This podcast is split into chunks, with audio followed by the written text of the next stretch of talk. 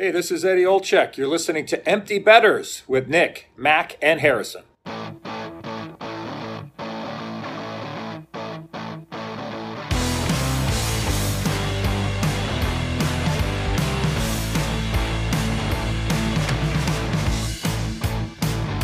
Good morning, everybody, and welcome back to episode 92 of Empty Betters. I'm your host, Harrison Scholl. I'm going to toss it across the screen to my co-host, Nick Manella. How are we doing? Doing well, man. How are you doing, birthday boy? Had your birthday yesterday. I did have my birthday yesterday. I am officially in my mid 20s. I'm an old, washed up hag. But do you know what tomorrow is? We're recording this on September 1st. Are you aware of what September 2nd is? No, I'm It'll not. be two years since our first episode. Oh, that's right. launched. So we are officially at the That's two nuts. year mark. I know, crazy. Wow. 92 episodes in. If we didn't have COVID, we'd probably be at 100 by now, I would say. Probably. But, um, it's been a hell of a two year ride. So Yeah. happy birthday to the podcast and happy Yep. birthday to myself, I suppose. Uh, now I'm going to check in with my other co host, Mac Vogel. How are we doing, buddy? Doing well, you know, living life out here in Milwaukee and uh, can't complain much. We got Summerfest starting up pretty soon out here, which is pretty unconventional because typically it's in um, late June, early July. Mhm. Um, but just with everything, it's been pushed to September. So I'm excited. Kind of gets to gets that feeling of like an extended summer a little bit. So sure. um, yeah, looking forward to the next couple of weekends. Absolutely. Yeah, it feels like it's been a month since we last recorded, but we will all be together in person in two weekends in Richmond, Virginia for a NASCAR race. Don't ask any questions about Can't why or wait. how. So yeah. excited. yeah, so we'll all be uh be together and then we'll be at the Craig Laughlin Golf Charity Tournament um, on September 13th. Just as a reminder, be on the lookout for our social media pages on that day.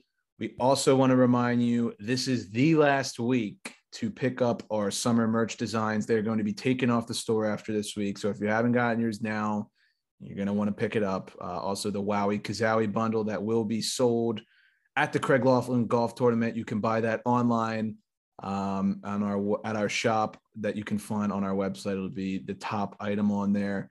We do want to let you know we will be doing a fall merch drop. The summer one went pretty well, so we've decided we're going to do a fall one. Got some solid designs. Those will be finalized uh, in the next two weeks here, so be on the lookout for some of those things. Uh, today's episode, we are welcomed by John Schiavo. John spent some time uh, back in his heyday at rookie camp with the New York Islanders. He's from Long Island, so that's a, obviously a dream come true for him.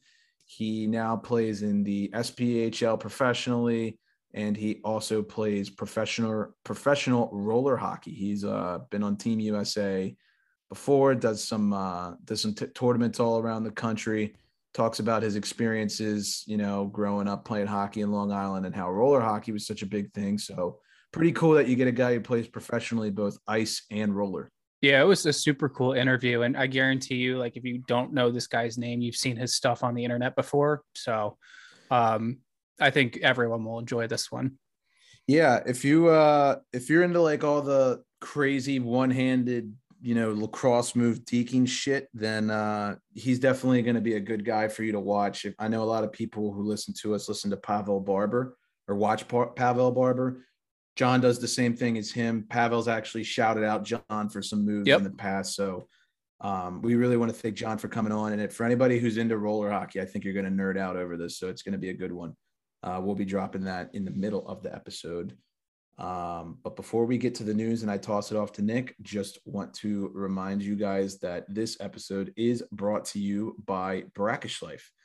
Let's take a minute to talk about Brackish like life. If you're like us and grew up on the water and outdoors, then Brackish Life is perfect for you. They have a wide selection of gear from UV shirts to hoodies and hats. It's Real Bay apparel made by Real Bay people.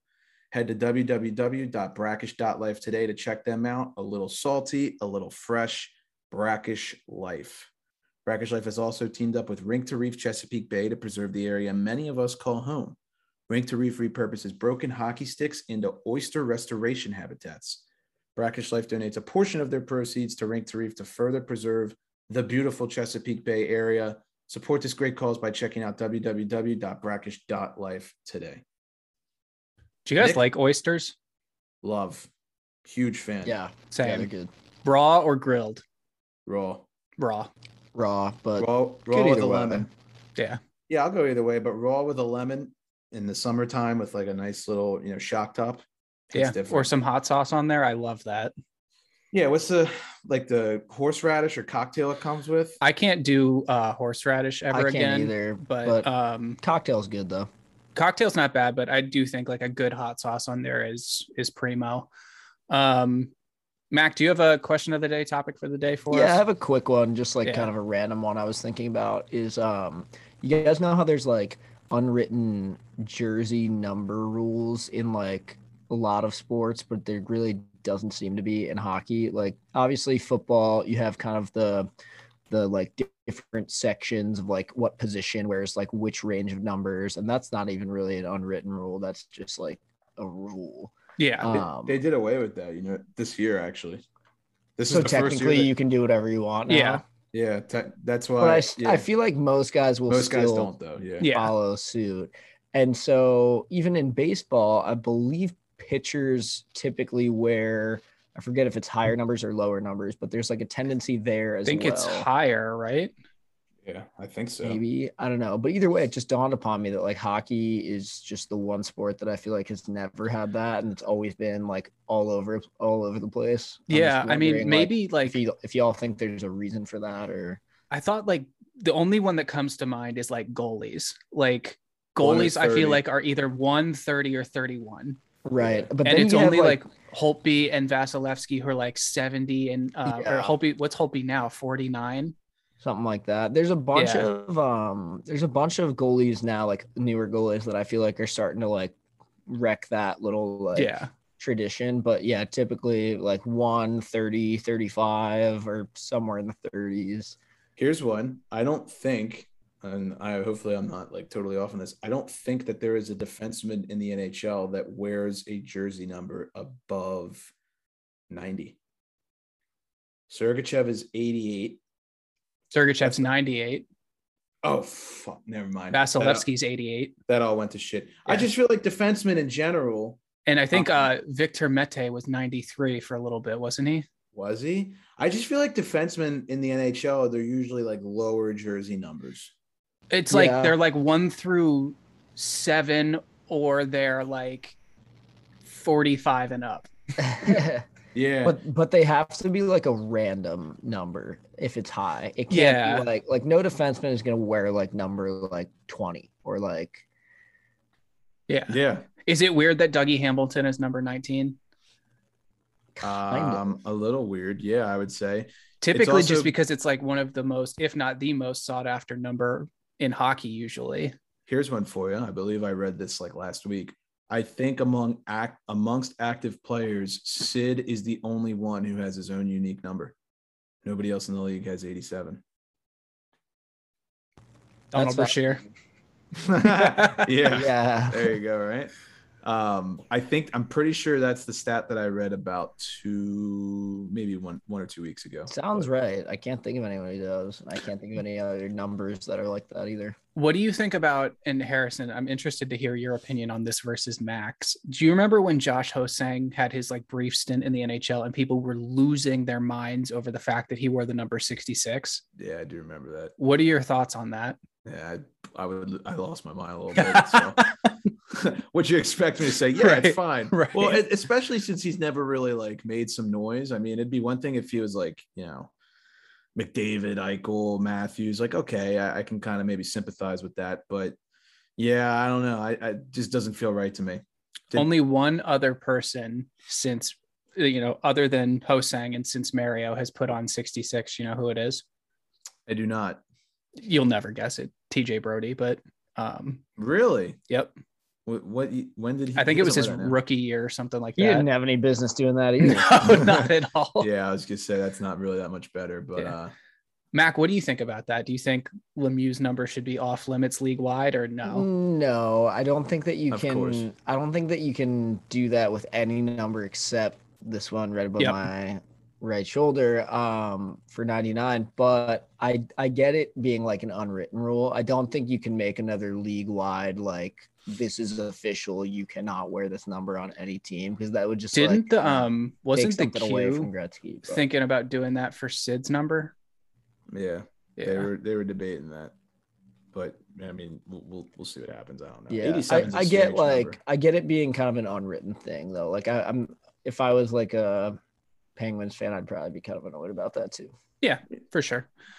Uh, let's get to some news. Uh, unfortunately, the first three things we're going to talk about today are extremely difficult subjects for us to speak about. Um, we lost a lot of good people in the hockey community over the last two weeks. Uh, first and probably foremost, uh, former NHL forward Jimmy Hayes has passed away at the age of 31. Uh, Hayes suited up for the Hawks, the Panthers, the Bruins, and the New Jersey Devils over seven seasons.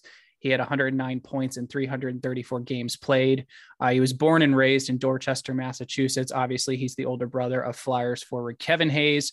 So he spent three years at BC, won an NCAA championship with them in 2010, and then got to go play for his Bruins, his hometown team. And I, I just remember that being such a huge story when that happened. And, you know, this is just such horrible news to come literally out of nowhere when, you know, there was really no warning signs for it.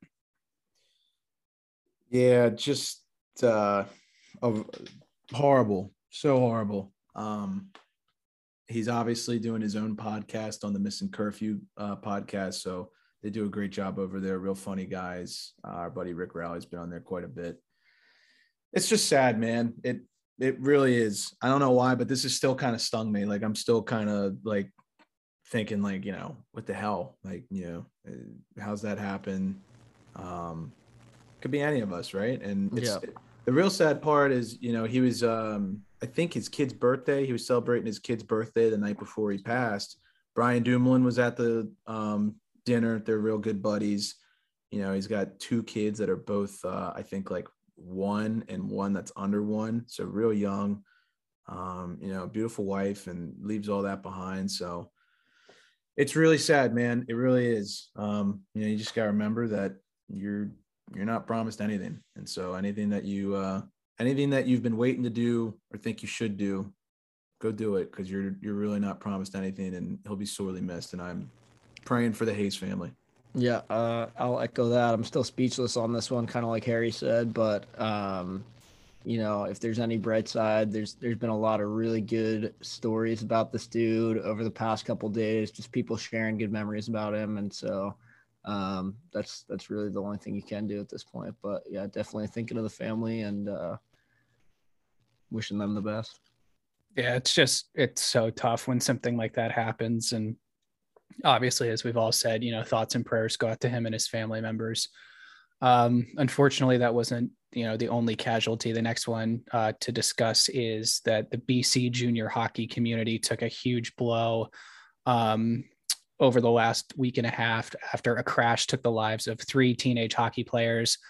Uh, Ronan Sharma, Caleb Reimer, and Parker Magnuson last Saturday. Uh, all three of them were members of the Delta Hockey Academy. Uh, they were killed when their vehicle struck a tree in Surrey, British Columbia. Just absolutely gut wrenching news. Um, I think Reimer had been drafted by the Edmonton Oil Kings, and the stuff that they released about him was just, you know, just seemed like the nicest kid in the world. And I'm, you know, all of them really, all the stuff that people were saying, and um, it just it, it breaks your heart when stuff like this happens. And you know, we all remember the um, of course, the Lokomotiv airplane crash. I think that was what 2011, 2012, and then of course the Humboldt Broncos bus crash. This is just, it's just horrible, horrible news, and you know it really just does break your heart. Yeah, I, I, I I'm just gonna echo what you said. I mean, uh, at this point, there's really not much more that you could say. So, um, yeah. Um, the last one to touch on, and certainly not the least, Rod Gilbert, uh, Hockey Hall of Fame forward uh, for the New York Rangers, has passed away at the age of 80. Uh, he helped Canada win the 1972 Summit Series. Uh, if you don't know what that is, I implore you to please watch the movie about it. It is some of the best, probably hockey history you'll ever hear about, and some of the stories in there are just incredible. Uh, but this man, he was he was Mr. Rangers. He spent his entire 18 year career with the Rangers. He appeared in eight All Star games and won the Bill Masterton Trophy in 1976. And his number seven jersey became the first number ever to be retired by the Rangers when it was raised to the rafters at MSG on October 14th, 1979. So we just, uh, you know, want, want to say rest easy to him and wish the best to him and his family as well. For sure, Mr. Ranger. So yeah, that's uh that's a big loss. We're praying for him and his family. Um, Nick, you want to move on to the retirements? Yes, indeed. Uh, Henrik Lundqvist announced his retirement from the NHL and professional hockey is, you know, that falls within itself. Ending his 15 year career, he released a statement saying, For the last 30 years, I have devoted my life to the game of hockey, and now it's time to walk away from the game I love and begin a new chapter. Uh, he put that on Instagram and Twitter. He also went on to say that the future excites me. I've met so many amazing people over the years that will help to guide and inspire me in my new journey. Uh, and the Rangers pretty much immediately announced that they're going to retire his number 30 with a ceremony during the 2021 2022 season. Two things to say. Number one, first of all, legendary goalie. Doesn't matter that he never got a cup. Absolute legend. Um, incredible career. Congrats to him. The other thing I'll say that calls back to the question of the day with the Rangers planning on retiring Hank's number, which, like, obviously they should. I think it's interesting when teams retire a dude's number that happens to be a really like common one. Like think about that. No nobody can wear number 30 for the Rangers ever again. Like every goalie that comes through there is going to have to either like go for the number 1 or go for the 35 thing or just throw a wrench in that whole formula like we were saying and, and just pick something random, but um yeah, that is kind of an interesting aspect of it that probably not everybody is thinking about, but just just thought it was kind of cool. No, it is. I always think about that kind of stuff too. 30 is definitely one of the more common ones. I mean, you know, if the obviously the caps will like retire eight, right? So no one can wear eight. I, you know, it's 50, it's 50 50 at this point. They might, they might not. We'll see. Yeah, yeah, you know, you know, 19 2 though, maybe. I don't know. It we'll should see. be. I'm gonna yeah. be pissed if it's yeah, not. Me too. Me too. That's awesome. Um, yeah, props to Hank, man. What a what a career. He made hockey so much more entertaining, especially in that, you know, 2008 to 2015 time span. Some great battles with the Penguins. I'll never forget one of the all-time uh, all-time moments is he was pissed off at the rep about something. I think someone, you know, had goalie. I think um, I think it was Bryan Rust ran through the crease. This was in 2016. Um, same year we beat him in the first round and won the first of back-to-backs. Yes, I'm talking to you, Mark. Um, but he, he, pushed the net over behind the play, and we had a break. Guentzel had like a breakaway, like coming down the wing, and Hank just chucks the goal over, like completely. Why? Why would you do that? And I remember Paul Steigerwald was the commentator at the time, and Bob Errey was like, I don't know what's going on. And I was just like, this is absolute chaos. He had some great battles.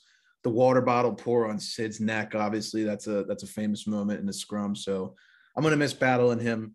Uh, he made the Penguins Rangers games a lot more entertaining. So I'm um, wishing him a great retirement. Yeah, absolutely. Uh, tormented me for you know pretty much my entire middle of high school, and then you know first two years in college actually. Um, so yeah, he's going to retire with a record of 459, 310, and 96 in 887 career NHL games. He finishes his career ready for this with a save percentage of 918 and a 243 GAA and 64 good? shutouts. He's the franchise leader in all of those categories for the Rangers, which we all knew. But uh, and then I I think it's important to remind everyone that this guy did lead Sweden to an Olympic gold in yeah. 2006, and they were not expected to win that tournament at all. No, they weren't. That's a very good point to to um, make. Yeah, he he was awesome, dude. I love Hank. He's not really a guy that you can hate. I mean, despite some of the shenanigans on the ice, like I had just mentioned, you know, class act off the ice and uh, you know, so damn good looking. I don't feel like you can make fun of him. I always forget he has a twin brother too. He does. I did not know. Who's that. no slouch in his own right, you know, just like a, a legend over in the Swedish hockey league. Yeah. Nice. What's is his, what's his name again? Uh Joel or Joel, I think maybe. I thought it was um can't wait for that to be wrong. It's wrong, but I okay. don't know what I don't know what's right. I was yeah, looking you didn't have to wait. quick, um, quick one before I forget. Sorry. Go.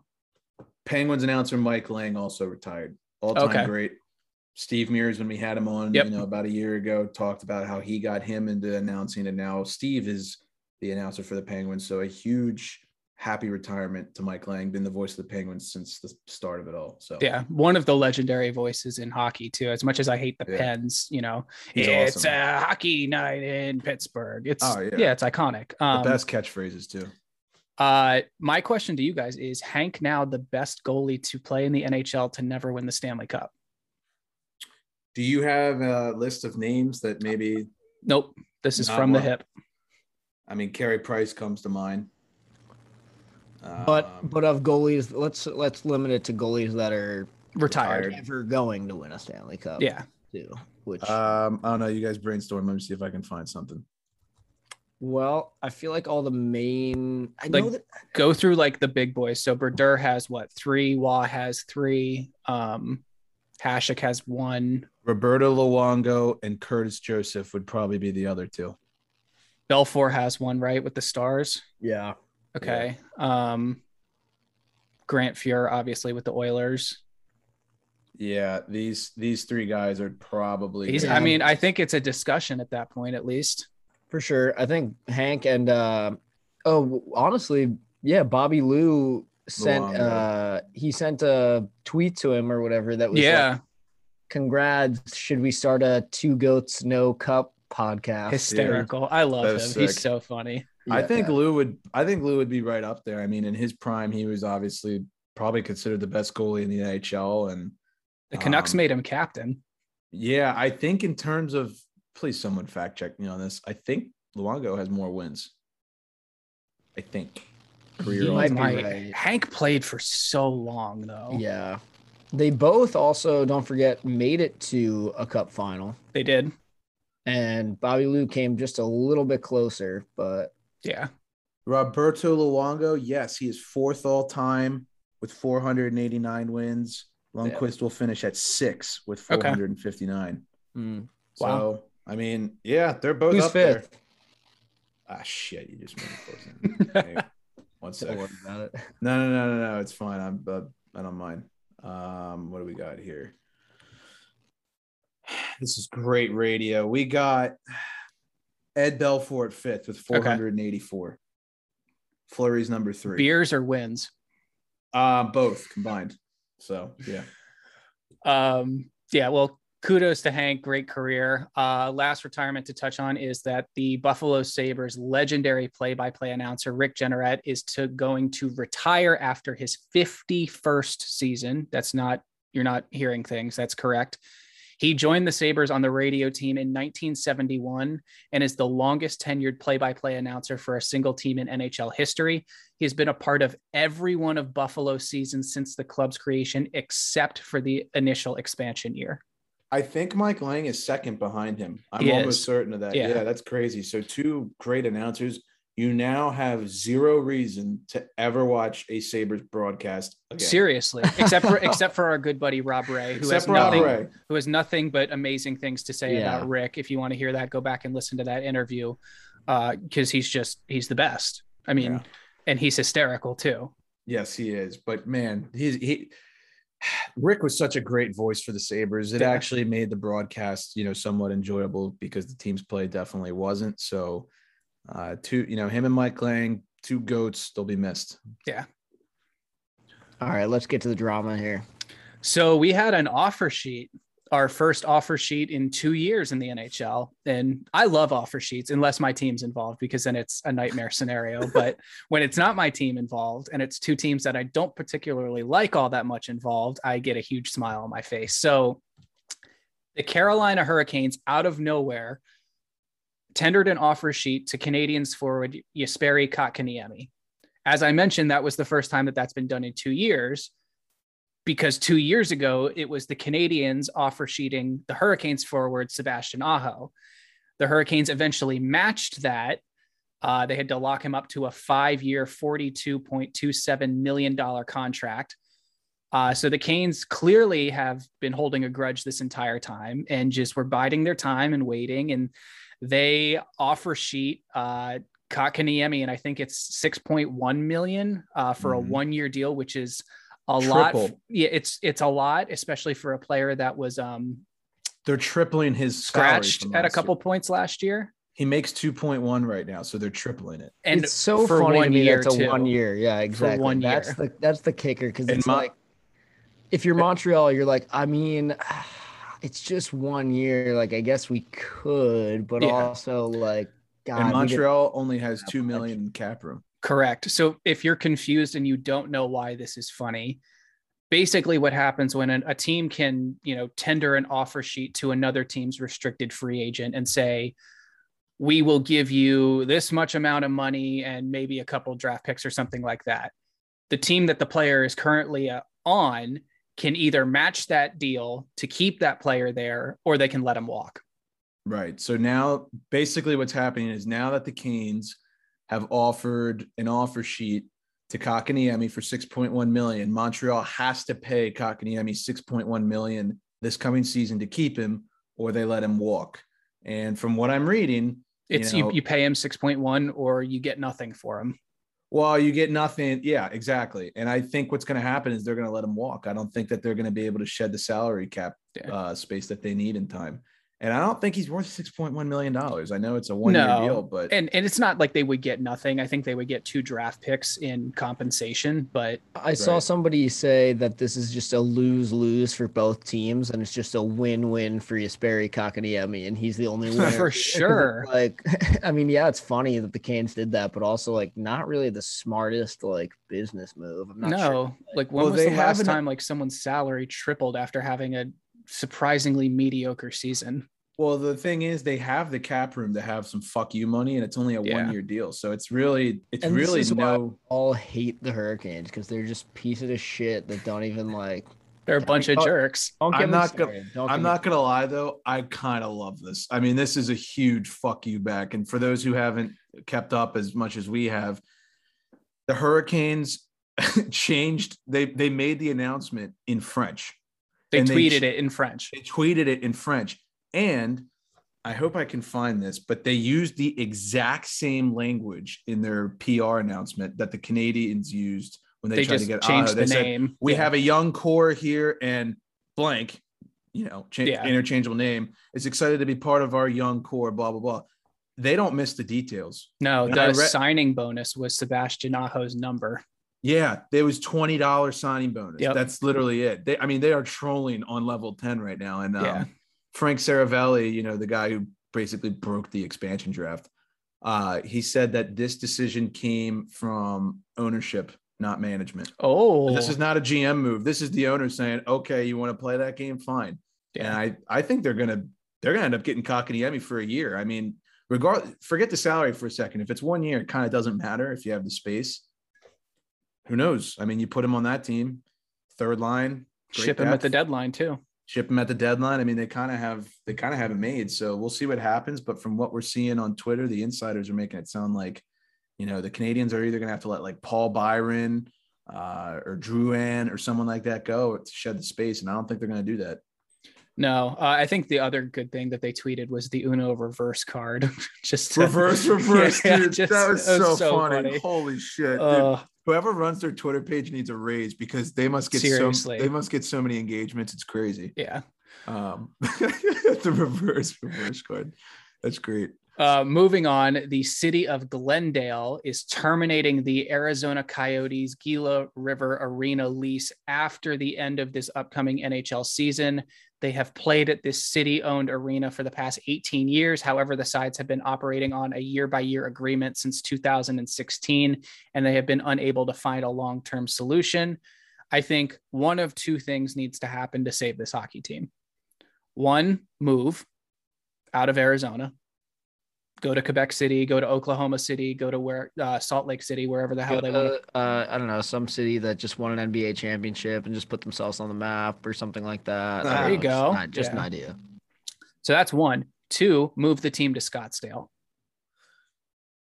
Yeah, I'm not even gonna act like I know what's more probable, but I think I thought I saw this, and I could be so wrong, but I think Bettman made like uh s- not snarky, but he made like an indirect comment, like, no, it's gonna stay in Arizona. And I think it will. And I don't personally, I don't want the Coyotes to leave Arizona, but No. I like putting the arena in downtown Scottsdale with how up and coming of, and popular of an area that is, instead of out in the middle of nowhere where there's nothing to do around the arena and it's impossible to get to, is going to help your team. Yeah. Ticket Yeah. sales, it's just money. Definitely. and I know I'm that's, you know, that. we're asking them to essentially build a new arena there, but So what? Just do it. right. Someone, yeah, if you can own a team, you can build another arena. Well, it's classic billionaire. Like, Yeah. you know, oh no, I got to build an arena. It's gonna Right. take two percent of my money. you know? Exactly. Uh, the Sabres superstar Jack Eichel has recently parted ways with longtime agents Peter Fish and Peter Donatelli and is now represented by Pat, Pat Brisson of CAA Hockey. Uh, Brisson is one of the biggest agents in hockey, rep- representing the likes of Sid, Nate MacKinnon, Anze Kopitar, Patrick Kane, and John Tavares. His roster of clients also includes upcoming superstars such as Trevor Zegras, Zach Hughes, Elias Pettersson, and Cole Caufield. Uh, only thing I have to say here is I don't know how you can ever fire a guy named Peter Fish. Yeah, that's just That's, That's just awesome. like yeah, yeah. Peter Fish. Are you kidding me? right. So for whatever this is worth, Eichel was on a flight with hockey gear to Montreal last week. Uh, take that for whatever it's worth. I also heard that he should actually be having the surgery in the next like two weeks, and he'll be on schedule to come back in December. So the fact that he's getting the surgery, even though the Sabres management has been completely against it, tells me that there's hopefully some traction here, and we should we should be getting something in like two the next two weeks. I would. I think so. And I think it's also worth noting, and this is just rumor mill nonsense, but I think his agent is really, really good friends with the Bergevin. So He is, and that yes, he is. And they actually went to the Players Association to talk about how bad, how poorly this has been managed by the Sabres. Yeah. um, I think, yeah. Uh, didn't Robin Lehner, uh, we talked about that last time, expressed his displeasure as well with how the Sabres handled his medical stuff. So Yes. Yep. clearly seems like it's a cultural thing within the organization or someone's got to go. So, um, let's talk some international stuff. Uh, first and foremost, not the outcome we wanted, but congrats to Canada for winning gold at the Women's World Championship last night. It was sort of a wacky ending. Um, Marie Philip Poulin scored on like a semi breakaway, went bar down. No one saw it go in except her. Um, she's screaming that it's in, it's in. The whole bench is screaming it's in, and it blatantly obviously was. And um, as soon as Canada touched the puck, they just blew the game dead. Horn went off. So, uh, you know, congrats to the U.S. women on getting the silver. That's absolutely nothing to to put your nose up at. I know they wanted to go out there and you know mop the floor with Canada, but I have to say my favorite moment of this was watching Canada celebrate because Blair Turnbull like literally shattered her ankle during the celebration and then came back out on the ice with her gold medal like on a stretcher. That's fucked. Yeah. That's also kind of awesome. yeah just like after all that like then you go and like shatter i think you can see her like mouth like when she comes out and like she's the best part is she's laughing her ass off like all her teammates are like laughing their ass off and you can see her mouth like i like jumped on you and just shattered my ankle so yeah. No, congrats to them. I mean, you know, like you said, she's screaming, it's in, it's in. I love when they scream that. Um, Yeah. but she goes bar down, like, you know, you kind of got like a Patrick Kane moment where nobody knows it's in except for her. So that was Right. kind of cool. Um, but yeah. Yeah. Uh, the only other thing to touch on international wise is Denmark defeated Norway the other day to qualify for their first ever Olympic berth in men's ice hockey. Uh, Jets forward Nikolai Ehlers helped lift them to a 2 0 victory. Uh, Denmark joined the IIHF back in 1946, and after 76 years, they're going to get their first taste of the Olympics, which is just awesome. Uh, Ehlers led the way for Denmark with nine points across three qualifying games. Uh, the other notable Danish players uh, include Freddie Andersen, who's now the goaltender in Carolina, Oliver Bjorkstrand, who plays for the Jackets, Lars Eller for the Caps, and Mikkel Boedker, who played with the Yote Sharks, Avs, and Sens over his NHL career. I liked Boedker a lot. I know he like didn't really pan out the way a lot of people wanted. him to. Sneaky good in Yeah, overtime. I liked his game. I liked him the best with the Sharks, honestly. Maybe Yeah. Avs too. He was he was okay there too. He was wasn't he there when the Yotes had their run to the conference finals? Yeah, he was. Yeah. He was. He was like one of their like first or second line forwards during that. Run, Yeah. So Uh, well, let's move on to our chat with John Schiavo. I'm sure everyone's eager to get to that. But before we do, we just want to remind you that summer is almost over, but there's still never been a better time to get out on the water. If you're looking to finance that new boat or yacht you've always dreamed of, well, the Yacht Lender is a specialist in marine finance with partnerships with 15 different banks. He is the right lender for whatever vessel you may be in the market for. Backed by Trident Funding with over 25 years as an industry leader, the Yacht Lender has the expertise and know how to finance the boat of your dreams. Don't wait. Apply today at yachtlender.com or check him out on Instagram at yachtlender to see others who have already gotten out on the water. We're going to toss it on to John right now. And we are now very fortunate to be joined by John Schiavo. John, we really appreciate you joining the Empty Betters podcast and uh, appreciate you having me on. Yeah, thanks for having me, guys. So I want you to know, and I know we just said this before the uh, the episode started. So I found your page through Instagram, some crazy real one-handed like 720 Tony Hawk spin backhander. Um, and I ended up clicking on your page, and I've been addicted to your content ever since. Your YouTube channel is great.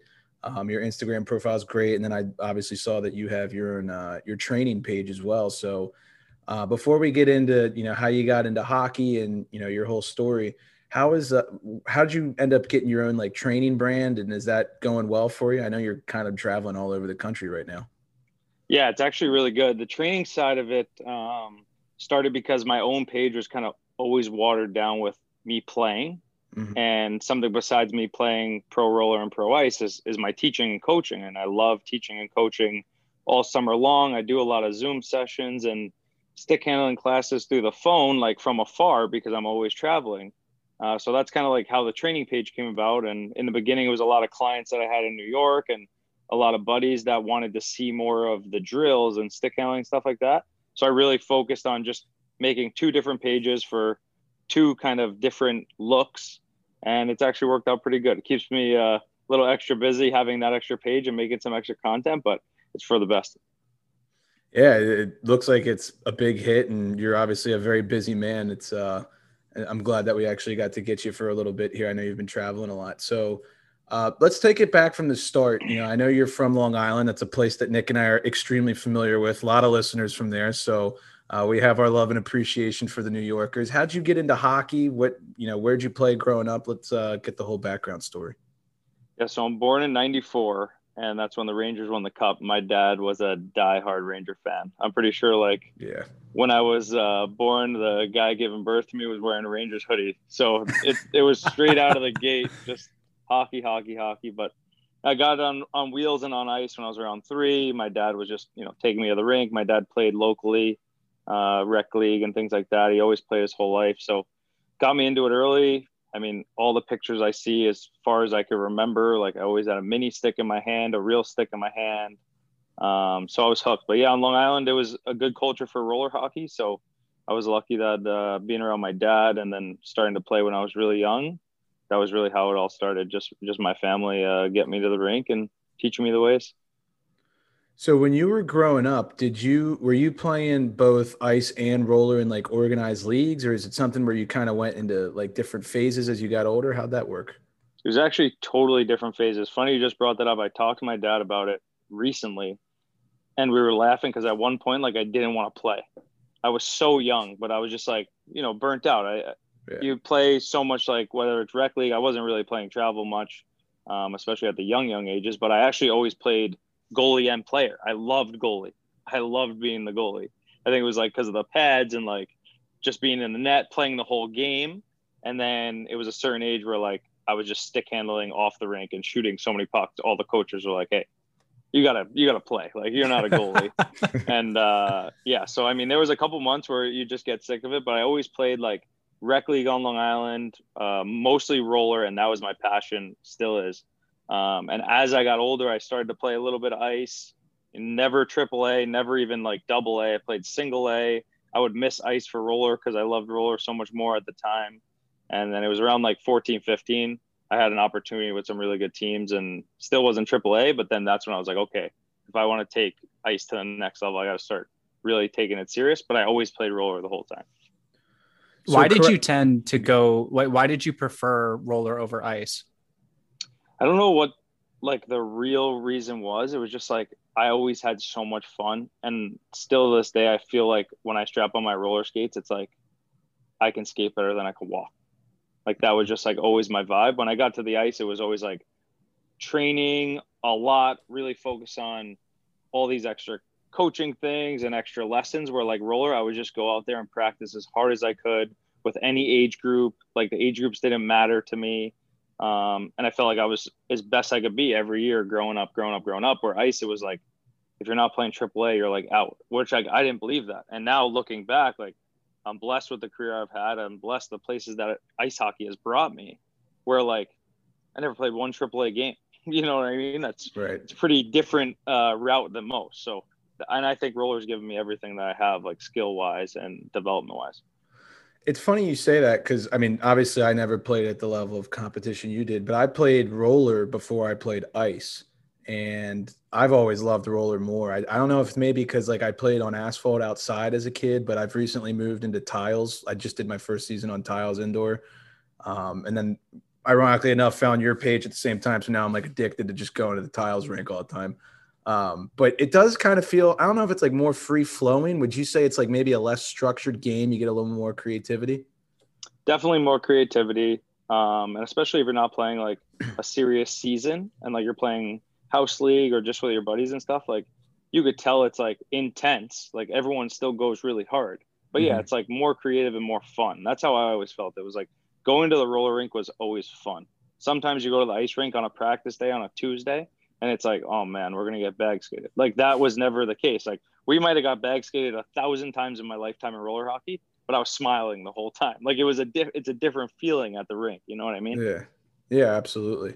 I'm glad well, you got on the tile because that's awesome. Like I, dude, I'm so lucky that that's how I grew up, and I played a ton in my street, a ton in the driveway. Mm-hmm. Um, we were so lucky on Long Island to have so many good tile rinks. I moved to Minnesota. I spent a lot of time in Minnesota now and New York. Um, in my rink in New York, I have a tiled backyard little training spot oh, that I made a year ago. But in Minnesota, there's no such thing as tile. No one's ever skated on it. So right. like it kind of takes me all the way back. Like yeah, learning, you know, how it is on the smooth pavement again, and it's totally different. So it's cool that you had the opportunity and now you love tile too because I explained to these guys like yeah. I can't wait to bring tile to Minnesota. Like you love That's it awesome. now, like you're gonna love it even more. It's funny you say that because I and I said this to the guys after our first game. I literally just started playing on tiles in April, and I was like mentally so effed up. Like I was slipping. I was like, "This is not asphalt. The wheels don't grip." I literally, I, I the way I said it is, it felt like someone sprayed like you know, epoxy or something like a coating on top of cement. And I couldn't stand. And by the end, obviously, I was addicted, and it's a lot of fun. But um, we're unfortunately we don't have a lot of tile rinks down here in like the Baltimore, DC area. Nope. The one, the league I'm in is a place is a complete dump. They're gonna get a lawsuit for like heat exhaustion or some shit. Oh, but geez. yeah, it's horrible. So I'll have to come. Nick's in Long Island all the time. I'll have to come up and check out your rink or something. But um, yeah, you yeah. have to. I do just I leave my stick and skates in the car just in case. But uh, no, it's Harry. It's funny you were talking about like spraying like the tile was something because I literally like I didn't have enough money when I was younger to buy a shooting pad or like mm-hmm. a stick handling pad. So I took a roll of linoleum, cut out a square, and sprayed it with furniture polish, and it slid just like ice. So. Yeah, that's, that's, awesome. All, that's yeah. a good trick. Yeah. Any of the kids need. out there want to try something? right. Yeah. Go for it. Yeah. So you, I know you mentioned when you got to you know early adolescence, you realized that ice could take you somewhere. So can you kind of follow up on on that? And um, for the listeners who don't know, you were invited to the Islanders rookie camp uh, two years in a row, if I'm not mistaken. Correct? Yeah, correct. Um, crazy path. Like I started playing junior C slash junior B uh, long drive from Long Island. I'm from Patchogue, which is like the middle of Long Island. I was driving all the way to the city. My dad was working a ton. My mom was working a ton. They were driving me all the way to Brooklyn just so I had an opportunity at junior B, junior C. So hours in the car, doing everything, sacrificing so I could play. And that was like the itch that I finally had. Like you have your own locker room, like practices four days a week, two, three games on every weekend. Like that was a real deal, like playing juniors. And I was young at the time. Um, and it was a lot of roller guys that actually got me to, you know, play and take it more serious. And right then and there, like I knew that I, I loved it and I was going to work as hard as I can to develop. Each year I moved up. and then I got to my 19 year old year. I was playing junior A, Long Island for PAL uh, Islanders. Had basically no correlation to the real Islanders. It was just the name and sponsorship and rink. And I was having a good season, but roller was more my thing. And, then and I had like a rough couple months during the season with points and things like that. And like going into 20 year old year, like, you know, if you're not going to get a scholarship, you're not going to find a team in any division of college. Like I was ready to just move on and play full time roller, like I was already doing, playing pro roller in the summers. I traveled to France, checked out France to see if I would go over there and play roller. Like I was all in on the roller thing. And I mean, the story is so crazy. Like I'm skating, I push nets after every practice to the Zamboni guys. Uh, these guys end up becoming like my best friends, like to this day. And get invited back to like a staff skate. Um, just do my thing, act like myself, you know, be the player that I am. And a couple months go by, everyone starts to know me around the rink. Uh, didn't really know where I was signing, if I was going to even play ice hockey ever again. I end up saying that, and then someone gets like sick. There's there's like one or two spots open, and I got a call to like go train at the rink with like the real team, like the Islanders that are all in town. And I kept up a couple days in a row, like met everyone, was doing good, and then legitimately got invited to prospect camp in Long Island, which is like the biggest honor ever. Like my dad's yeah. a huge Ranger fan, but like I'm an Island, like Islanders, Rangers doesn't matter. Like right. I love the players. I watch the players. Um, so I get invited to this camp. I literally left it all out there. Like I was going to that camp thinking like I wasn't even playing again after. Right. Um, and what a heck of an experience. Played really well. Scored a goal at Nassau Coliseum in the game. Like That's my whole awesome. family's there. Like everything. After the camp, I have a meeting with Mr. Snow. Um, asked me where I'm playing, if I'm signed anywhere, kind of like just like a quick exit meeting for the guys that were around and you know not prospects and things like that. I was like, yeah, I think I'm done. Like probably gonna go over to France, play roller hockey. Like, you know, ice hockey was great. Like this is a this is a fantastic way to yeah. end it and and and move on. Like what a blessing. And he was like, uh, I would just keep training. And like when someone like that says that to you, you're like, all right. So then uh, kept training got an opportunity in the BCHL. Literally just got a tryout. I mean, that's a far away from Long Island. Uh, incredible league. At the time, I didn't know too much. I knew it compared to like USHL, NA. Like I knew it was comparable, but I honestly didn't know anything. Uh, fly out there, get a tryout. Uh, two preseason games. Coach was just totally blunt, honest with me. Like, hey, you have to take someone's spot. We're gonna play on the top lines. We're playing on the power play. Uh, you're not even one of the oldest guys on the team, but you'll be in the top echelon of it and probably had the best two games of my life, had the best season of my life. Um, and then Merritt, British Columbia was like the best ice hockey season I could have ever dreamed of. Never even thought that I'd play in a league like that, in a city like that, have experiences like that. And then next year, go back again to Islander camp. Did really well. Long story short, I couldn't get into Division One college because of clearinghouse, because of uh, maybe not having a language and, and certain classes. Mm-hmm. So road totally turns again, end up going to the ECHL, playing the SPHL, and uh, seven years later, still grinding out in the minors. That's awesome. That's a great story. What was what was Mr. Snow like? Oh, incredible human being. Cool guy. So nice, so down to earth. I mean, at the time, uh, you know, team was was building up. That was like when Barzal was coming in, right. Dal Colle was in the camp, Pulock, Pelech, like all these guys that are household names now. Mm-hmm. Um, so they had, you know, they knew where where the team was going and what was going on. So he was so nice to me with all the training sessions. You know, actually being around the real team at the time, just taking care of me, like at the rink, like those things, like you dream about being in the locker room like that with those guys and and making it to the NHL, right? But just being a part of it to develop and uh, see something behind the doors that you'd never get to see, like it, it was so much of a blessing from him and the my friends that you know helped me get there along the way that were around the rink that will will literally be my best friends forever. That's what was great. the um what was the playing style in the BCHL like? I'm curious. It was so offensive. Um, it's crazy to hear that there's so many good defensemen out there because there's so many goals scored. So you're like, where are these good defensemen like playing in these teams? But they're all the defensemen are offensive. Forwards were like all out offensive. Um, still like structured game, but I've watched and learned a lot about the USHL since then and how there's more systems, like more getting ready for college, which like the BCHL is a developmental league for college as well. But they really let you play. Like they wanted to see your personal skill and they didn't put like um, you know, certain restraints on you as a player. Like they wanted you to be you and we'll work a system around your line and your line and your line, which all the teams I felt like had certain styles, but every line had a different style. Like we had right. Tyson Jost in the league that year. Oh, okay. And obviously, he's unbelievable. So like his line was so dangerous, and it wasn't like they were playing a certain system because they were playing so fast and so high tempo. They're D jumped in the rush all the time.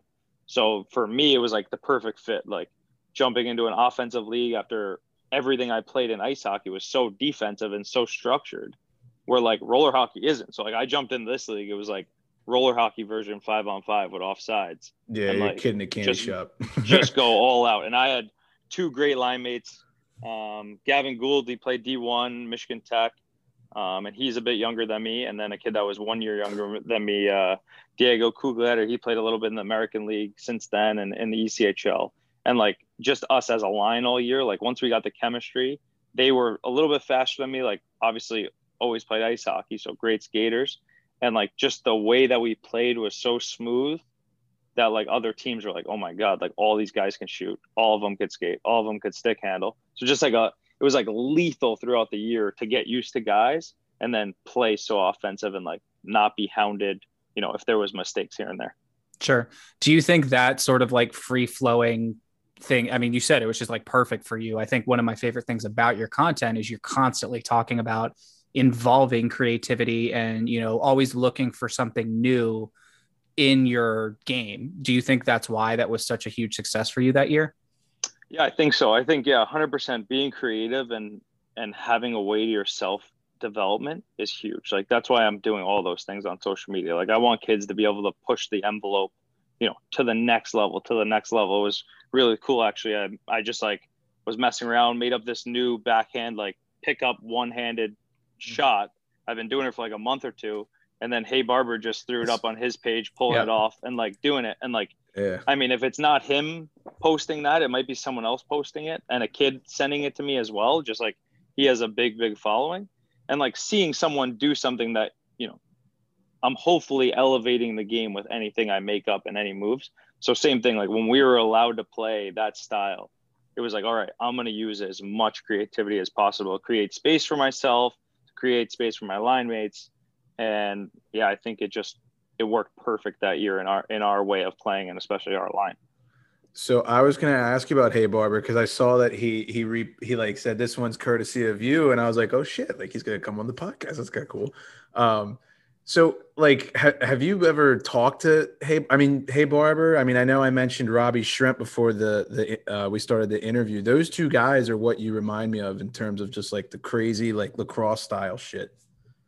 Yeah. So like Robbie Schremp, I always looked up to. I loved how creative he was when he was playing in the All Star games. And I mean, if you ever check out his stuff, like he actually tried to pull some crazy stuff off in the game, like Go look at his London Knights highlights. They're nuts. Yeah, sick. Yeah. And even after that, he played pro in in Europe, and on like a three on one, he comes down lacrosse style, picks up the puck at like the top of the circle and throws it on net like at top speed. I'm like, that's the stuff I like. Like I haven't tried that. Like I'm more of like, all right, pull the Michigan every once in a while, like try something right. silly in the shootout, but like mid game on a rush, like I'm I'm definitely not usually thinking, let me pick it up and chuck it on the net, and he literally almost scores. So, uh, hey Barber, we've actually met um, Brandon.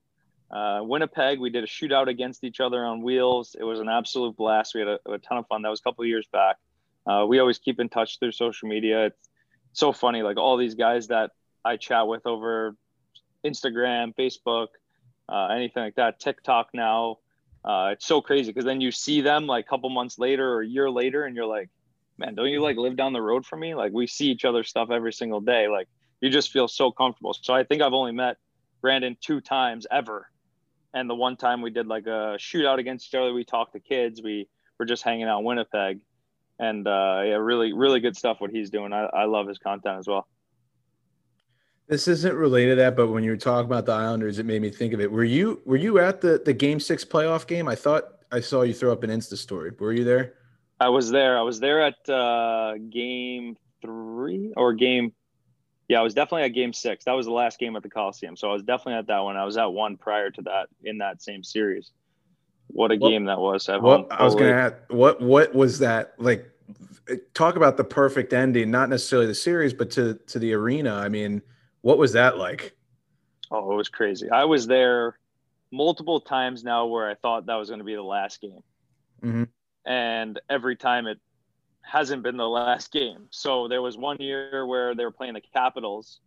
They were already like knew they were going to Barclays, everything like that. And I remember it was like rock the barn, they kept saying. And like I was like, I've never heard this place louder, like ever. Like the top is gonna blow off this place.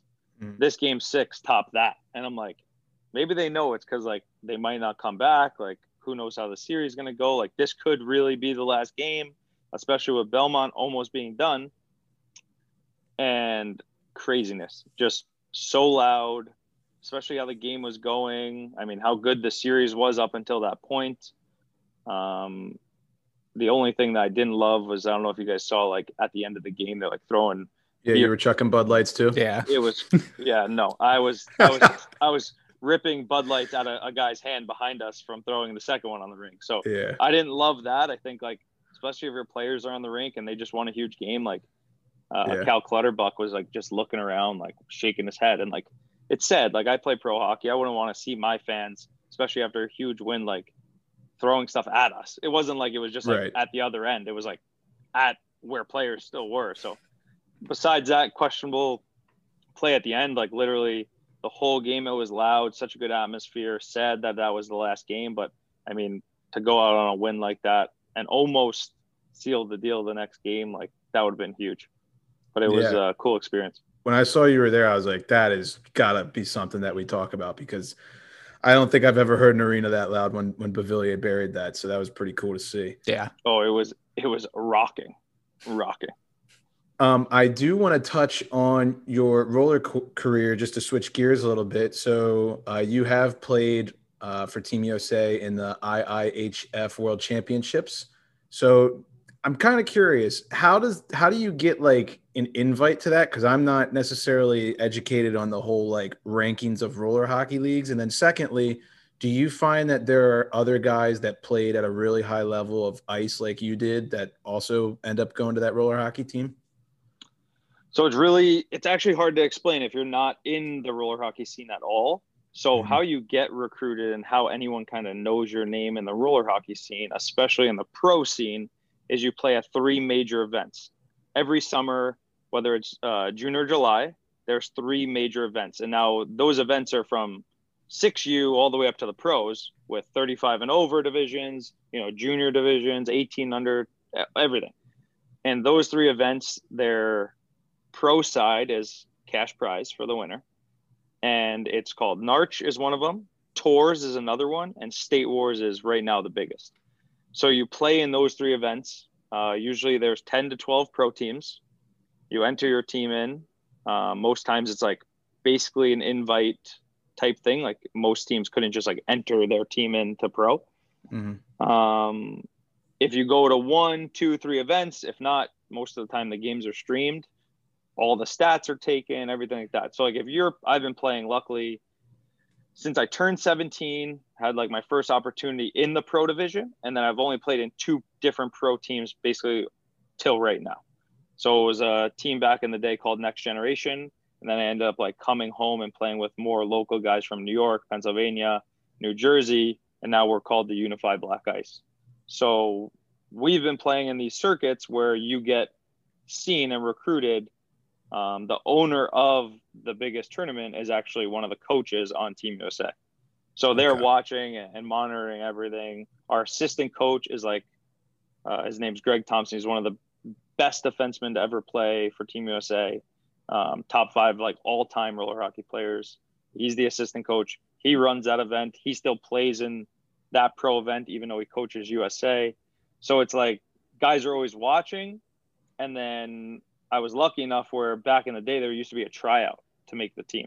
So you get invited to tryouts, you go to Colorado, you have like literally the best roller hockey game in the whole universe to ever like be played because you have the best guys there for a week just going at it against each other trying to make the team. And those years that I got invited there, I ended up not making it, but I think it helped me in the future when then I was available again, whether it was because of Islander camp one year I couldn't go to camp and then they just started picking the team out of like how you're playing at the tournaments and and who's kind of on that level to be on the world team from the tournament. So luckily 2017 was like my first look at it and really making it going over there and the experience was crazy, but especially IHF, that was the last ever IHF roller tournament. They actually shut it down after that year. So to hmm. experience that, like you watch the men's IHF or World Juniors, all of those, like this was the same exact setup for inline. It was insane. It was awesome. I remember watching some of the footage of that game and those were some nasty games. Like I remember like watching some highlights. I think you guys ended up beating someone like eight to two or something like that. And literally like guys are scoring goals and turn around and just punching opponents like square across the face. Yeah, it was crazy. That was my my first ever goal. We're, we're playing in Slovakia.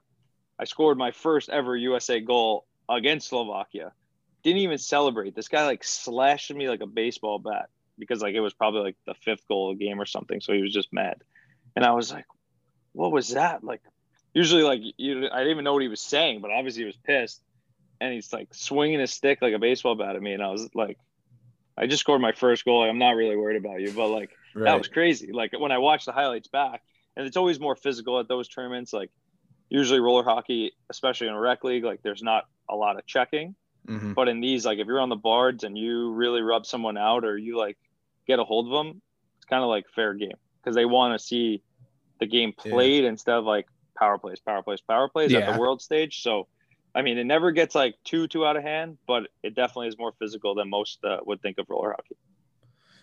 Yeah, it's. I was gonna ask, like, you know, with Nick just saying that, as far as the contact goes, I mean, you guys aren't wearing shoulders pads when I see the highlights. So you, it, it's basically just kind of like oh, like you know, bump and grind on the on the walls, you know, rub outs here or there. But there's no like open ice checking or anything, right? No, yeah, correct. Yeah. No open ice checking. I always say though, like anything on the boards goes. Yeah. Because I've seen some like actual hits on the walls that have not been called over many years of playing in the pro division. Mm-hmm. But I've also seen like some of the best defensemen in roller hockey just angling really, really well. And then it's like almost a big hit on the boards. You know what I mean? Like it's right. never open ice. That's an absolute penalty every time. Um, interference would be called even then. Also, if they're stepping up, like trying to get in your way and not like also taking you out. Um, but around the boards, like behind the net, it's a physical game. Like a lot of people don't yeah. don't really see that or know that, but it's physical. Like I wear not like a girdle that you'd wear on the ice, but I wear like yeah. hip, you know, like that area because I get hit every tournament pretty good, like once or twice against the boards where if I didn't have padding there, you know, my hips would be destroyed. No, I know what you're talking about. It's like a it's like a mini girdle kind of almost. Yeah, exactly. Exactly. Uh, I do want to ask you, um, just because you seem like you're kind of an expert in both fields. Is is there a difference in your approach to training when it comes to roller versus ice? Are there any tips that you could share with someone who maybe wants to do both? Like, is there is there a difference in how you approach the the training aspect in those? I train really similar to both. Uh, okay. That's just me. I think transitioning back and forth all the time. Um, I just got so comfortable doing it. I think being in good conditioning shape, I feel like on wheels, you need to be able to like free flow and move your legs a lot more than on the ice. Where on the ice, like you get a couple really good strides, you could like pump your feet and, you know, swizzle around and still gain a lot of speed. Where in roller, you like almost slow down if you're not moving your feet. So there's a lot of drills that I'll do, especially like from ice season to roller season, where it's more like pedaling the whole time, stick handling, using the whole rink. And then I don't know if you guys, when you watch our pro games, it's really like slowed down. Like we set up behind the net a lot, we throw the puck back a lot. But that means, especially me, if I'm stretched in the zone, like I got to fly all the way back behind the net to maybe pick it up and wheel it again all the way up. So I think in ice, like I'm rarely coming down to the hash marks to wind it up and get the puck for a breakout, go end to end and back check. Like that doesn't rarely Right. happen. So in roller, like the skating part in practice, I'm doing a lot more just like laps or grabbing the puck, skating end to end, stop at the net, come all the way back, just because, especially in a big tournament, like those 45 second shifts, you might get stuck out there for a minute 10. And if you've done one or two up and downs, especially with the puck, like with a little bit of pressure, you'll be a little bit more tired. So a lot of my training, shooting, stick handling, all the drills, two on ones, all that stuff, like my vision, everything's the same, you know, ice skates, roller skates. But I would just say like the skating portion of it, the actual skating part of it is the little bit different. That's interesting. Yeah, now that you mention it, that does kind of make sense. Um, I'm gonna nerd out here for a second, just because that's how I am. So obviously, practice makes perfect. But you being the stick handling guru you are, is there like, uh, is there like any like pattern of your curve that you kind of like say, hey, if you want to try to do like these crazy stick handling moves, like you need a fish hook or you need a straight blade? Is there like a different type of flex you got when when you're you know You know he's just using this like as a personal chance to like get your training I'm a huge- free, right? I'm a huge stick that. nerd. I'm a huge stick nerd. I apologize. Well, I have my girl here, and she was listening in the beginning of this. She didn't hear that question, but when I answered, she's gonna laugh. I mess with my stick like no one else, and she's Yeah. the first one to always tell me, "It ain't the stick. Like, don't worry about what stick you're using. You Right. shoot with it all the same. Doesn't like I don't even know what you're talking about. Flex like Yeah. the height of it, whatever you use seems to usually work. So it ain't the stick. So I truly have believed for a long time, especially with the kids I'm training though, to learn with a straight blade is huge. Like if you can shoot a puck with I'm talking like a Modano, like a PM9, like old Mhm. school straight blade. That's what I used until I was 16 years old. I didn't change my blade at all. It's like using a two by four.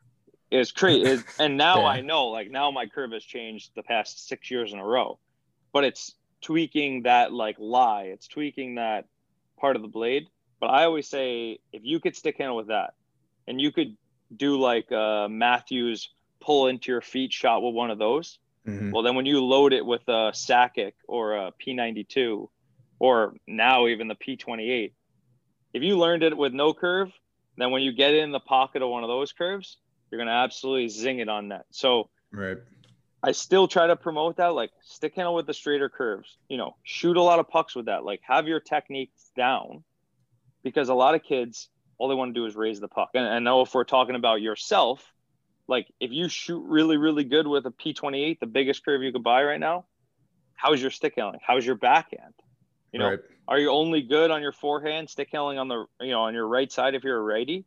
Like you Mhm. can't really take it good to the other side or like you can't pull it anywhere else, shoot it anywhere else besides the pocket.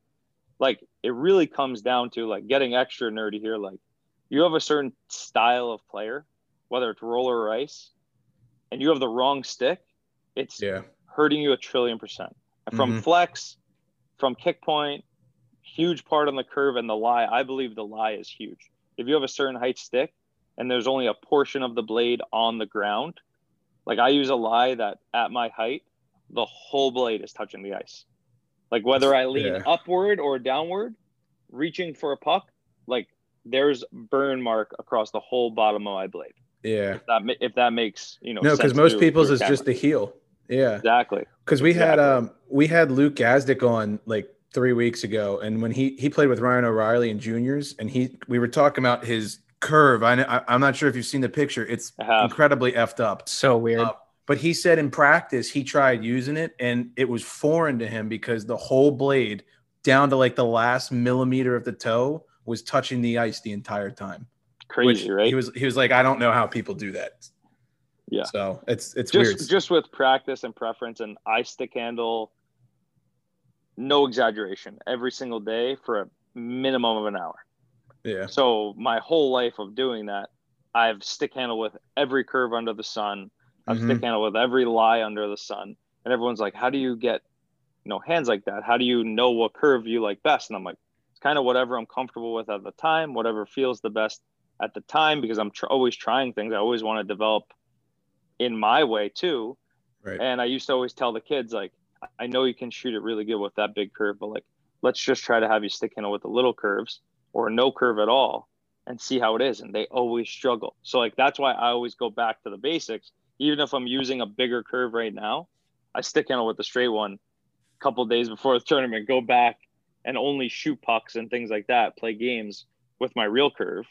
Right. And I feel like the control is like what you're making of it and how you're training with it. But again, yeah. if you could rip it with that P28 or one of those big curves, it's really like how what are the other things in your game that you could really do well with that big curve, you know, to pick what's right for you. That's, yeah. I mean, it's spot on. And like, you know how kids are. I was the same way, you know, growing up in the DC area, you know, I, I wanted to be OV. I wanted the, you know, the CCM curve with a fish hook at the end of it and the yellow laces and stuff. So, uh, do you use like more of like a squared toe? Did I see that correctly? Or is it? My, my toe right now is pretty round. Okay. Um, I, I did one season, uh, actually, when we won the championship in the SPHL, I ran out of sticks. crazy, oh, wow. like crazy to run out of sticks in the playoffs. And there was two other curves. One was that big P28, and the other one was like uh, I call it like the Lidstrom. Yep, like I know exactly what you're toe. talking yeah. about. So, yeah. and there was like six of those, and I was like, okay, like I really don't want to use that other curve. Like Patty Kane uses this curve, like other guys use this curve. Like, let me just try it. A couple of my roller buddies, really good roller buddies, use it and love it. So I was like, all right. Ended up playing the whole playoffs with that series. The second that season was over, I never touched that curve again, but I got through with it. Square was the square toe is definitely different, but I've been like a round toe guy my whole life. Who um who are some of your favorite players that you watch in the NHL today that you know whether it be their hands or just buddies that you know you, have met over the years are there any guys that you root for specifically because I know you mentioned at the start your dad was a Rangers fan but then you said I root for the, I root for the players.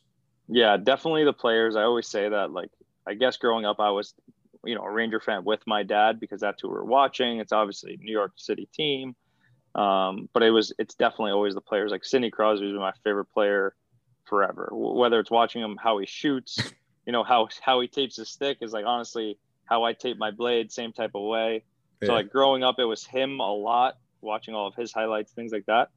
And then as the games evolved, like Datsyuk was right there with Crosby for being my you know second favorite or top favorites, and now watching guys like McDavid and yeah, Draisaitl, and then watching Barzal is one of my favorites, and obviously getting to skate with him and and watch him be around him at camp, be around him after camp, like watching those guys are, are unbelievable. Then on top of that, I got the chance to skate with Tavares uh, once or twice, mm-hmm. and like another guy that I compare him more to like Crosby than Barzal, yeah. right? Like the the style and how they play, but yep. being around those guys and seeing how they play, those are were like my favorite players. And then as I got older, being on the ice with them, like I watch the games now and like I'm literally just looking for the guys that I've trained with, like guys yeah. that I've skated with, guys that I know.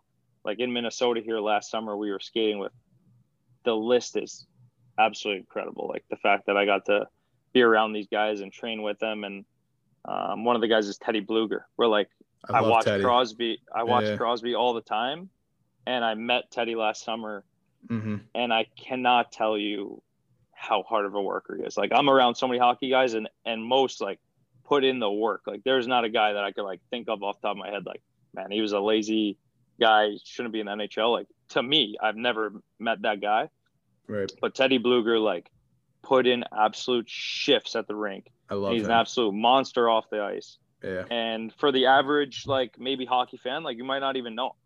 Right. You know what I mean? Like I know him because I was watching Penguins, I was watching Sid Malkin, and like he was always in the mix. And like the way he trained, the way he practiced face-offs, the way he thought the game in the summer.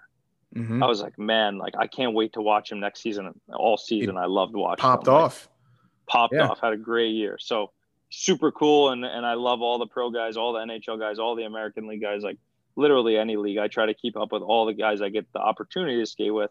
But growing up for sure, like one, two, Crosby, Datsyuk all day long. Yeah, I can I can vibe with that. I'm a huge Pens fan. So uh, Nick's a Caps fan. That's why I was drinking his Yuengling when you said that. But, uh, I, I, don't drink Yuengling. I'm not from Pennsylvania. So uh, who, in your opinion, you know, you said uh, Crosby and Datsyuk were your favorite players growing up. Who's the best stick handler do you think you've ever seen? Jeez, ever seen. So hard to say. It could even be like some roller guys too. Yeah. I think in the NHL right now, you look at some of the best players, and I mean, Patty Kane always comes up first. Like, I've never skated with him. Everyone that skates with him says it. Um, what you see him do in games is insane. And like, even like Matthews doesn't like put on a show all the time because he's got such an incredible shot. But when he dangles too, it's like, oh my Yeah. God, this guy's hands. So I, I'm, I couldn't put my finger on the best stick handler because I think there's so many good ones and so many that I like watching. But like, we got to watch out for this kid Caufield too. Like, Oh man, I was gonna putting say absolute clinic. it could be one of these like 18, 19 year olds. I'd put Zegras in there too. I mean, the Yes, stuff that he I does is unreal. I absolutely agree with Zegras, another young stud that's coming up, and some of the stuff he did in the American League this year is ridiculous. Like he's Yeah. doing the things that I'm doing, like for fun at practice, putting it on Instagram. You know, he's Right. pulling it off in the American League, like which is sick. Mhm. Um, yeah, I think all these guys. I mean, so many guys in the roller world too. Like uh, John Seamer, he played pro ice, played D D1 college. Um, Junior Cadiz, another guy that played on the world team with me. Uh, Matt White, he's absolutely one of my favorites. Has a six shot, sick hands. Like the list in roller too. Like if anyone saw these guys, I know it's not in the NHL, but if they're in the American League and like there was highlights, like these guys that I'm naming could easily be on it. Just the roller Right. versions and ice versions. Um, but where the game is going with the young kids seeing that they could pull this stuff off like a Zegras.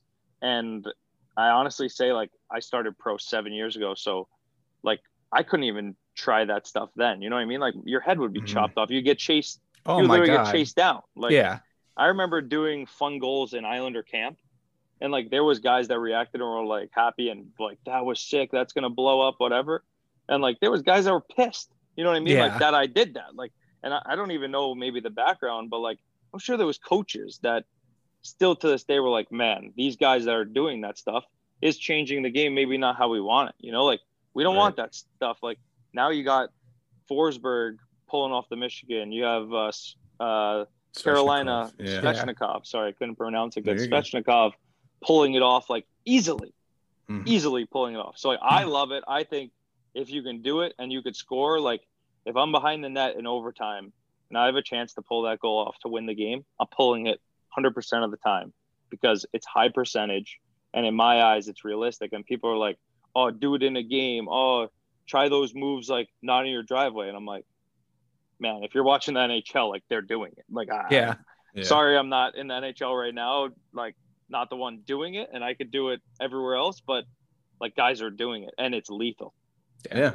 That's I think that's always been sort of like a hockey culture thing, especially for you know guys that are like you know I was born in '94 too, so like guys that are our age and you know a little bit younger, a little bit older, it was you know 200 feet north south, get it in, get it deep, get off, you know that kind of stuff, or at least for me. Uh, and then you know now it's I think we're starting to see a little bit more of the creativity come into the game where you know coaches and guys are seeing like hey you know this is just the way the game is going and it seems like it's really you know a change for the positive. Have you noticed that as well? Yeah 100% definitely changed for the positive. I mean uh, i talked to Kris Versteeg a lot.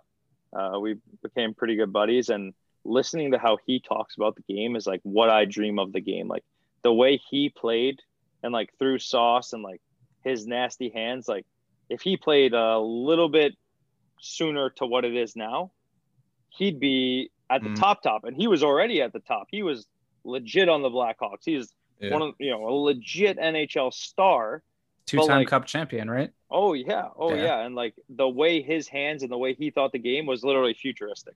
That's the same thing with Robbie Schremp. Sadly, he wasn't in the NHL long enough, but like his highlights that when he were in the NHL or when he was in the NHL were ridiculous. It was Right. it was the future of what we're seeing guys do literally eight years later, six years later. Yeah. So I love I love where the game's going. I love the creativity. I think the more uh, leash that guys get, the more creative they're going to be. The less scared they're going to be that someone's going to take their head off or coach is going to bench them. You know what I mean? Like you had Mhm.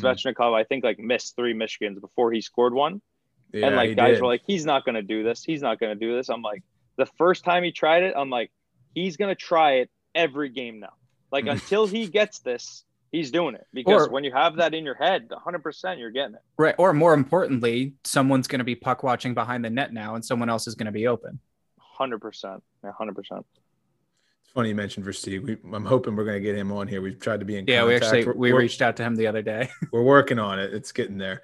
But um, last question I have for you because I know I know it's getting late and we're we're keeping you along a little bit. But um, what's next? I mean, uh, you seem like a guy who's constantly pushing it. What's what do you have uh, next coming up? Grinding away. Summer's almost over. It's crazy how fast the summer went with know, uh, right? things things more opened up. So uh, this weekend we're in St. Louis for State Wars, the pro event. So the last pro roller tournament of the summer, which is exciting. Um, came up a little short in the two other ones. We got second place in both pro tournaments, Tours and NARCh. So hopefully at this one we could uh, bring some gold home, some cash. But uh, that starts Friday and then Saturday, Sunday is the playoffs and championship stuff. So that's in in St. Louis, which is a great place to be. Good city for roller. They convert uh, the ice rink. I think there's three ice sheets. They convert them all the tiled rinks. Beautiful setup. And then besides that, just training on the ice, training in the gym, locking in for next season to uh, you know wherever I end up. Uh, protected by Huntsville and the SPHL again, so that's always good to be protected. Place I know, place I've played. Um, Mhm. I'll definitely be playing pro ice next season, that's for sure. But uh, focused on getting through this tournament, coming out with a big win, hopefully for Unified Black Ice, and uh, hopefully you guys follow along. Oh yeah, for sure. Definitely. I'm loving all the game recaps on YouTube, and um, you know, if if if if you're staying in Huntsville, maybe that's something we can come see. You know, when things are open and fans are allowed. Yeah. So keep it up, man. You're you're you're doing great. I mean, honestly, I'm I'm just a 24 year old kid who's got a nine to five, but I've been playing roller after work because I saw started seeing your stuff. I was like, all right, I need to get back into it, and uh, it's it's fun, it's great, and I, I love your content. So keep it up. Yeah. Thank you. Best of luck, Yeah. man. Go kill it. Yeah, thank you guys for having me. And, and honestly, I would love to come down there. So we have a I have a clothing line called Goodwood Hockey. I'd love for you guys to check it out. Goodwoodhockey. Absolutely. And uh, we started a nonprofit called Hockey for Good. So we Okay. actually go to not that your market is untraditional, but we've been to untraditional It's hockey untraditional. markets. Yeah. And It we is. well It was we- when we were there, so that's what We- mattered. You don't have to bullshit with us. so well, we bring our camp anywhere, mostly untraditional hockey markets, and we donate equipment to all the local kids. I mean, even if Okay. adults wanted to try. Mhm. Uh, so I'd love to connect. You know, obviously sure. grow where you guys are, grow my brand, bring stuff around, and and donating our time back, our equipment back, and I think that's a huge piece. Even if some kids come out try hockey for the first time, you might never play roller, ice, pro, college, but you made a hockey fan for life, and that's what we're all about. Just just trying to grow the game. No, that's awesome. Yeah, it, we'll definitely connect. I mean, and if there's any way that we can help you, you know, we'll we'll do whatever we can. I'm Absolutely. big fan of your brand, and uh, we'll be looking forward to uh, the Huntsville season coming up, and I'll be following along for this weekend. How big's the ca- uh, pot, by the way? If you don't mind me asking, Thirty-five k. how many teammates you got? Uh, usually about 12, 10 or twelve. It's not bad, yeah. Not bad weekend That'll Yeah, cover the bar tab.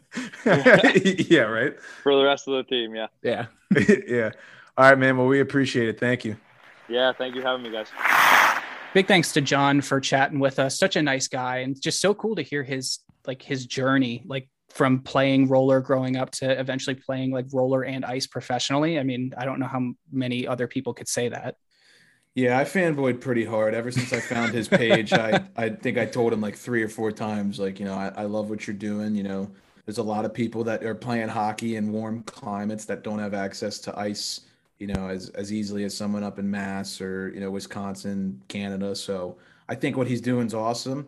Uh, go check out his Instagram page, give him a follow. He has a training page as well if you're into that. Shows all of his drills. He has a new stick handling tool that just came out the other day. So, uh, he's doing great stuff, and I think he's going to be a pretty big presence on uh, hockey social media. So, good luck to him. We appreciate Definitely. it. Yeah. Uh, let's hop into some signings. Uh, the Flyers have been quite busy. They signed forward Derek Brassard to a one-year deal worth eight hundred and twenty-five thousand dollars. They signed defenseman Travis Sanheim to a two-year, nine point three five million dollar deal. Uh, just a reminder uh, about what that back end looks like. They traded Gostisbehere and Hagg while bringing in Ryan Ellis, Rasmus Ristolainen, and Keith Yandle in separate moves. So that back end is no slouch right now. Uh, that's definitely something to keep your eye on. And they also re-signed their boy Sean Couturier to an eight-year deal with an AAV of seven point seven five million dollars. What do you guys think? I'm really I'm I'm picking up what the Flyers are putting down, and I, I hate to say that out loud, but they they are making some serious noise this offseason, and I like what they're doing. Uh, that, like you said, that back end is definitely shoring up. I think they got a little more steady Eddie back there as opposed to the flashiness that you had in Gostisbehere. It's all going to come down to Carter Hart this season. That's, Yep. Big time. Yeah, they've made a lot of lot of moves. They've totally shaken up their team from what the roster looked like last year, which is interesting because that team, if you remember, started red hot last Red year, hot. and everybody was like, "Oh shit, the Flyers are gonna like win the division. They're gonna be nasty." And then like halfway through the year, they just Imploded. stocked, and it, a lot of it was because of Carter Hart, honestly. So. Yeah. Yeah. Like Harry said, it's going to come down to him. I love the Brassard signing. I, that's a dude that I think is totally worth uh, a one year deal at that price. He's showed that he can, you know, battle for ice time on a lot of different teams, and I like I like that fit in Philadelphia for him. Um, the other signings pretty solid. I like the decor shakeup. We've all talked about how you know not sure Sean is worth quite that much, but the Flyers are going to pay him, so we'll see how that works out. Yeah, they locked him up long term, which I think is what they wanted. I don't think they were psyched about the seven point seven five million dollar hit, but you know, down the road, that I think that could actually be a solid deal for them. It, it should be, and I think Flyers. If if there's Flyers fans listening right now, they're absolutely just fucking cussing at us because everybody screams he's the most underrated player in the league. You know, he did he win a Selke? I know he's been nominated a bunch of He's times. been nominated. I think I don't think he's won one yet. I would probably fact check that before we uh, Okay. end up getting canceled by Flyers fans. But yeah, I, he's he's been great for them. He brings a great two way presence. I think he's worth about maybe not quite that much, maybe like you know six point eight seven. I, I'd say I'm not gonna obviously shit on seven point seven five. The term is great. I think he's only like 28 years old. Oh, he did win one. I was gonna say that's why we're- 1920. Yeah. we're not getting canceled today, baby. But um, yeah, Flyers Flyers fans love him. They're gonna crucify us for this, but I think it's a good signing. I mean, he's their future. Giroux's kind of dropped off a cliff um, ever since his Yeah. prime years, and Ever since Voracek's he gone now. sucks. Yeah, ever since he sucks. Yeah, Ever since his fans started using the orb of confusion, right. Flyers fans got so mad at us. for they got that. so mad when we did that.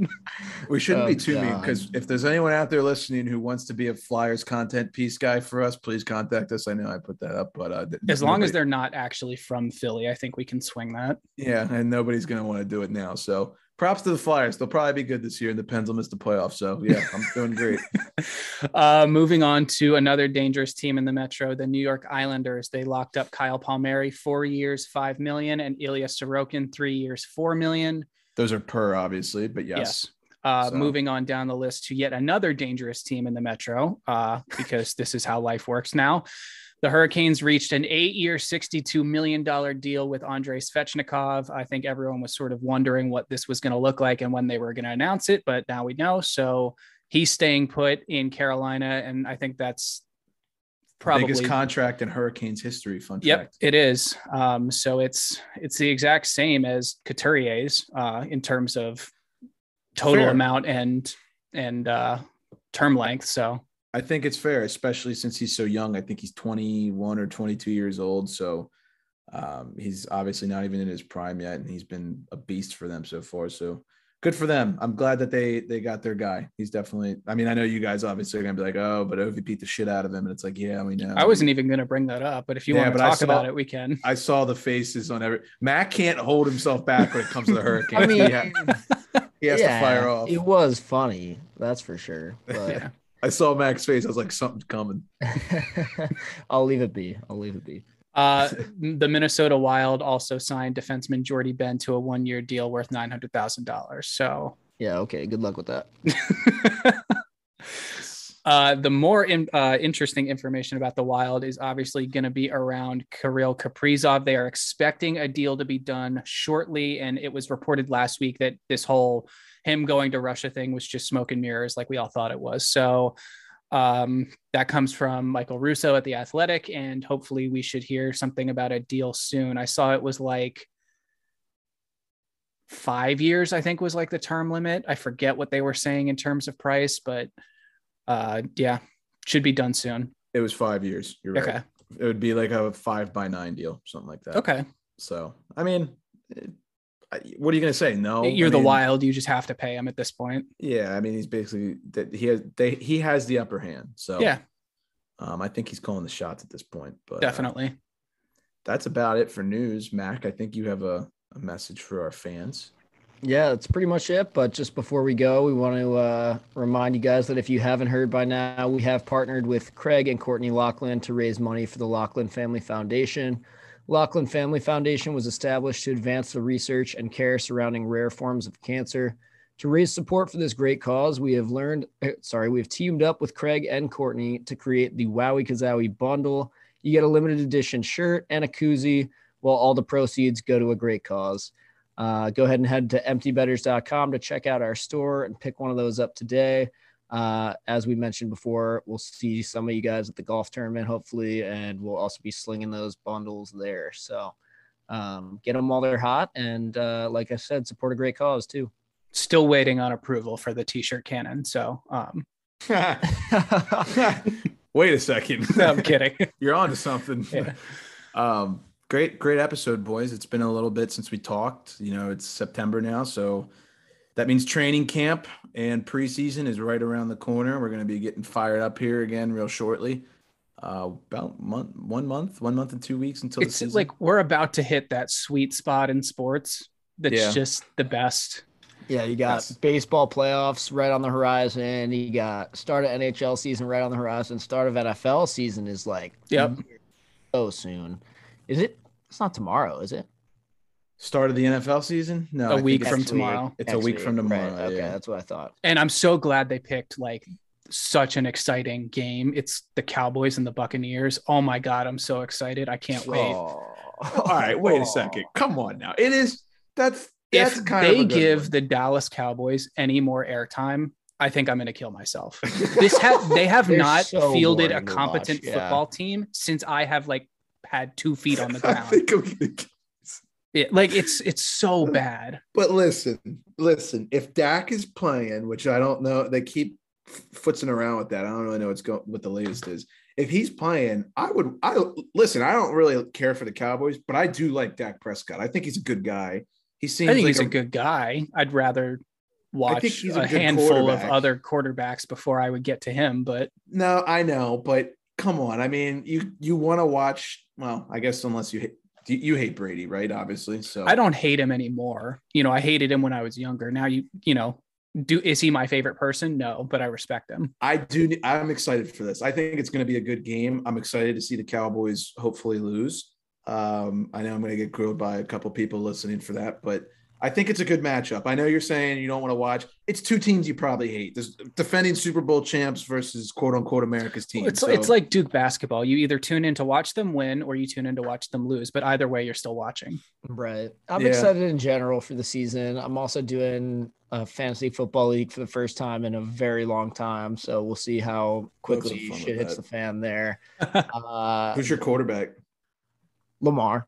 Let's go. You're fine. Yeah, Don't worry yeah, about it. yeah. Yeah, Um, that's huge. But the other thing I'm I'm even more excited for is the survivor pool that I do every every year. 'cause Nice. Those things are just so fun. So I love easy. those. Just pick one team to win and sounds easy, but I mean not not easy at all. But like Yeah, we a need lot to of do. fun. We need to do like some like NFL segment during the season, like weekend picks or something. I don't know. If anyone out there is listening and you like the idea, shoot us a DM. Three Give a way Sunday weeks parlay. To, uh, maybe I can come up with some sort of s- like survivor pool adjacent type of game we could we could get going for the NHL too or something like that. I can, I can i'm usually pretty creative with those kinds of like little betting pools. So like do it on a week to week thing. right, something like that. Like somebody to get a win this week or uh, I don't know. I'll think I'll think on that one. Okay. Anyway, Real Um, quick before we before we end, I know we're running along. Mac, what's the latest against the uh oh what the fuck is their name? Beer Men's- barons. The beer Yeah. barons. The Beer Barons unfortunately eliminated us. I was not at the game because I was coaching hockey camp in Maryland, but I got word from our team that it was another ugly one. Didn't get any nine score? details. I don't know. I don't know any details about that because I haven't seen any of the guys since then. But our fall season starts up in literally like two weeks. So stay tuned. I'll get the I'll get the scoop on how everything ended with that and if they ended up going on to win the whole thing after that or not. Because I think that was the semifinal that we got bounced in. But it was a good season. And um, one other thing I will just say, everybody keep your ears and eyes peeled for details on a fantasy hockey league coming very soon. So Yep. We're gonna run that back again this year. Um, put a boat on the water last year. I'd like to put a second one out there, so we'll see if I can do it again. Tried and funded, baby. Yeah. Nice. Is that it? Anyone got anything else? I thought you were gonna say something, but I'm good. Nope. Mac took the words right out of my mouth. I was going to say, keep an eye out for the fantasy hockey league. We definitely want to do that again. So should be some fun. I don't know the next time we're recording. We've been doing an every other week thing in the off season. Just you know, we're working on some things behind the scenes. Believe me. Um, you know, at the pace we're going, it sounds like maybe the next time we record will be after the golf tournament. So we'll have some solid uh, content, interviews, sound bites, whatever you want to call it. So and a NASCAR race, God help us. So yeah, all good in the EB world. Thank you everybody for listening. We appreciate the love and support as always. And without further ado. Class dismissed.